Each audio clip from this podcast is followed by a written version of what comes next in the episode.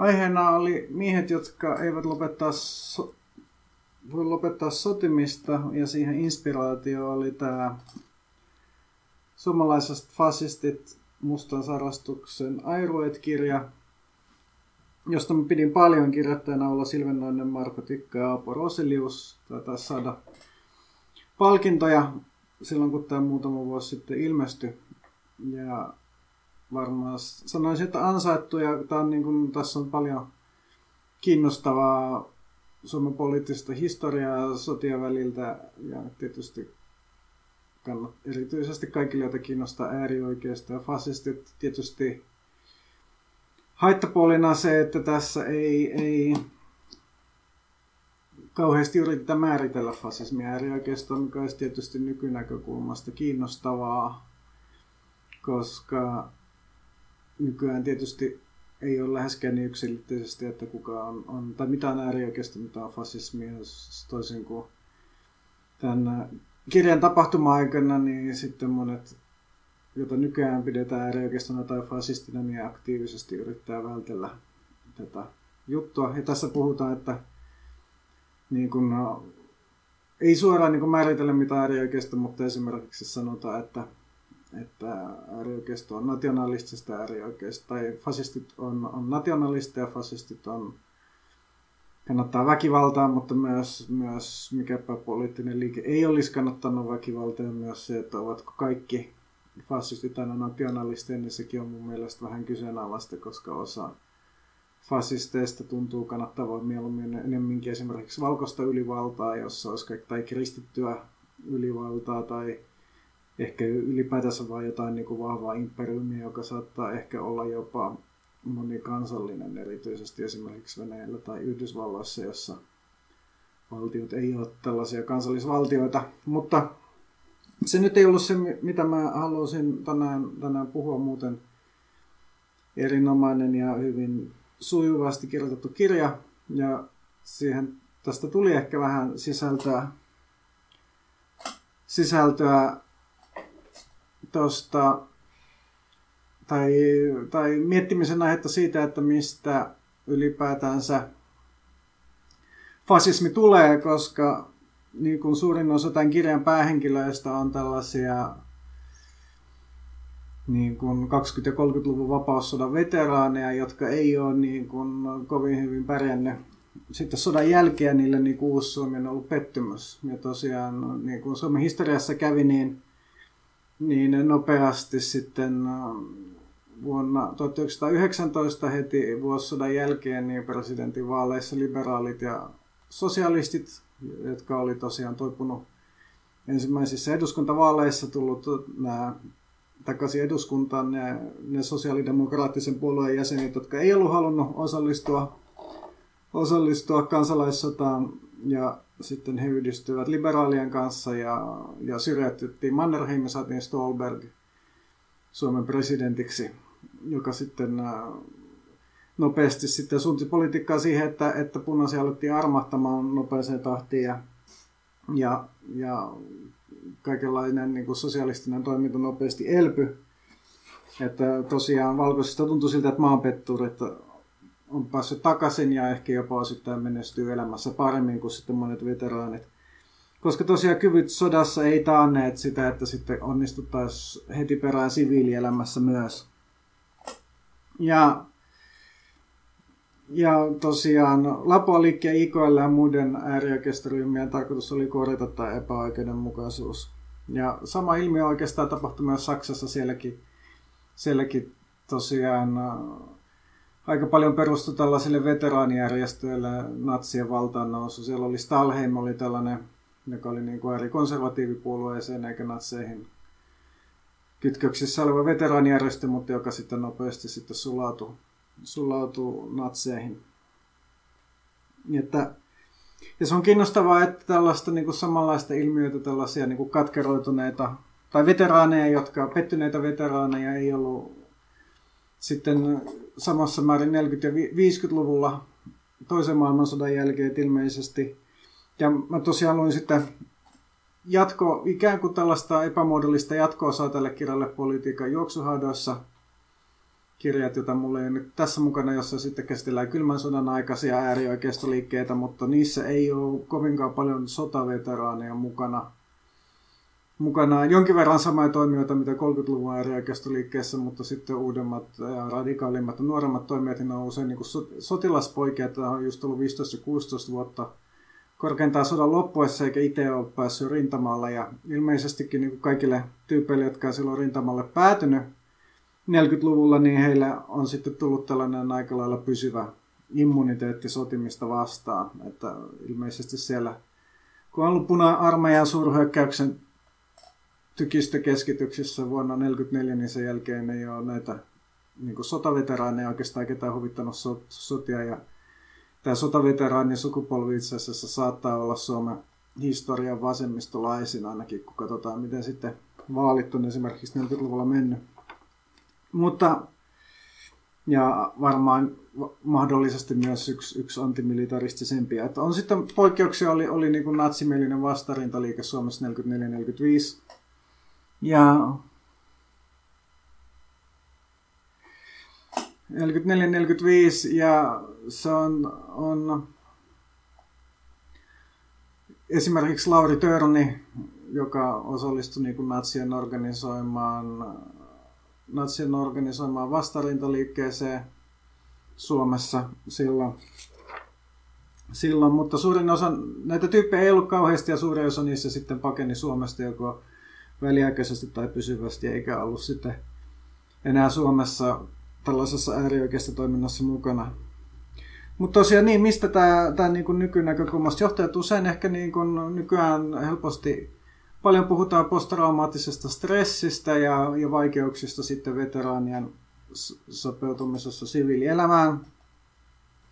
Mutta, ja, ja varmaan, niin kuin, mutta oliko näistä sitten niin kuin näillä valkosarmeijan 20- ja 30-luvun IKL ja, ja veteraaneilla ja Lapua-liikkeen tyypillä, oliko niillä painajaisia muistimenetyksiä ja dissosiaatiokokemusta tai ahdistusta, joka sitten liitetään tähän posttraumaattiseen stressiin. Sitä ei tässä suomalaiset fasistit kirjassa käsitellä.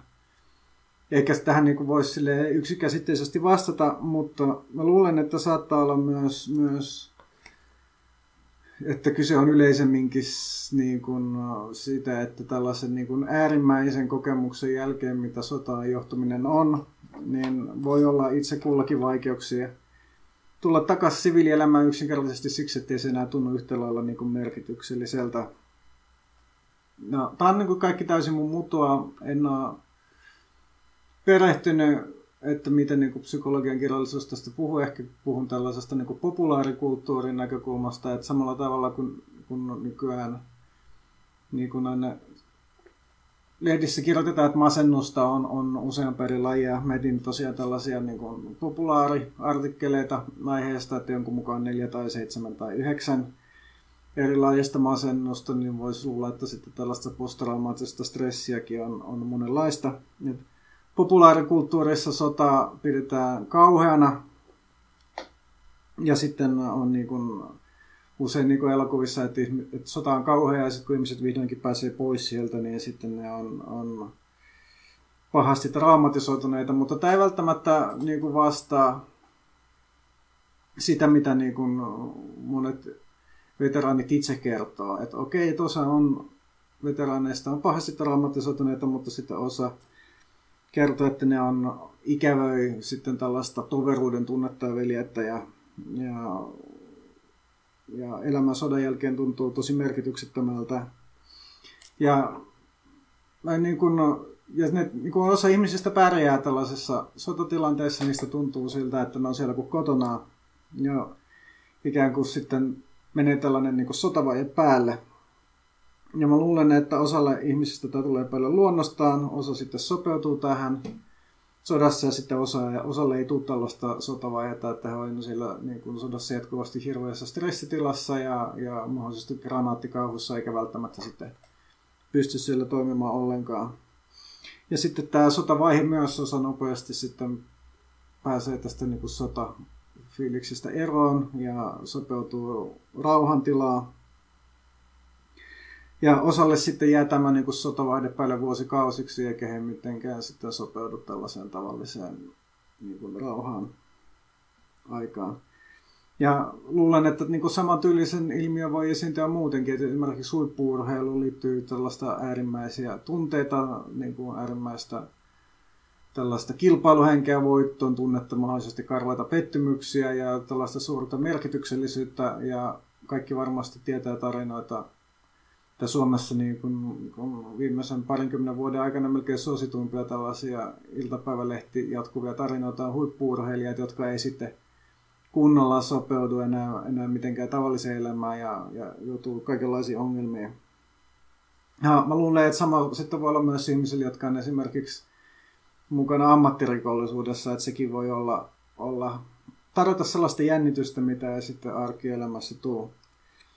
Ja itse niin kuin pohdin tätä kans yhteiskunnallisen aktivismin kautta, että luulen, että myös aktivismissa erityisesti silloin, jos on, on jotain suoran toiminnan aktivisteja, jos siihen liittyy jotain niin kuin esimerkiksi väkivaltaa, niin joko niin kuin saavana osapuolena tai antavana osapuolena, niin sittenkin voi sitten tulla tällainen samanlainen fiilis. Että mulla itselle esimerkiksi on ollut itse ehkä sen tyylisissä tilanteissa, tai tietenkään voi niin kuin sotatilaa verrata, mutta jotka on kuitenkin tällaisia äärimmäisiä kokemuksia esimerkiksi Pietarissa.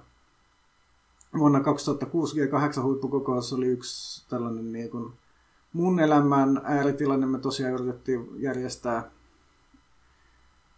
melko huonolla menestyksellä protesteja G8-huippukokousta vastaan Pietarissa, koska siellä oli valtavat poliisitoimet. Ja se on ensimmäinen kerta, kun mua on seurailtu kadulla ja on joutunut niin kun, meidän porukassa kannoilta karkottamaan, karkottamaan turvallisuuspalveluiden agentteja metrossa esimerkiksi hyppimällä metroon ovista sisään ja ulos kriittisellä hetkellä, kun on just sulkeutumassa ja sitten se jää sinne oven ulkopuolelle tai sisäpuolelle ja sitten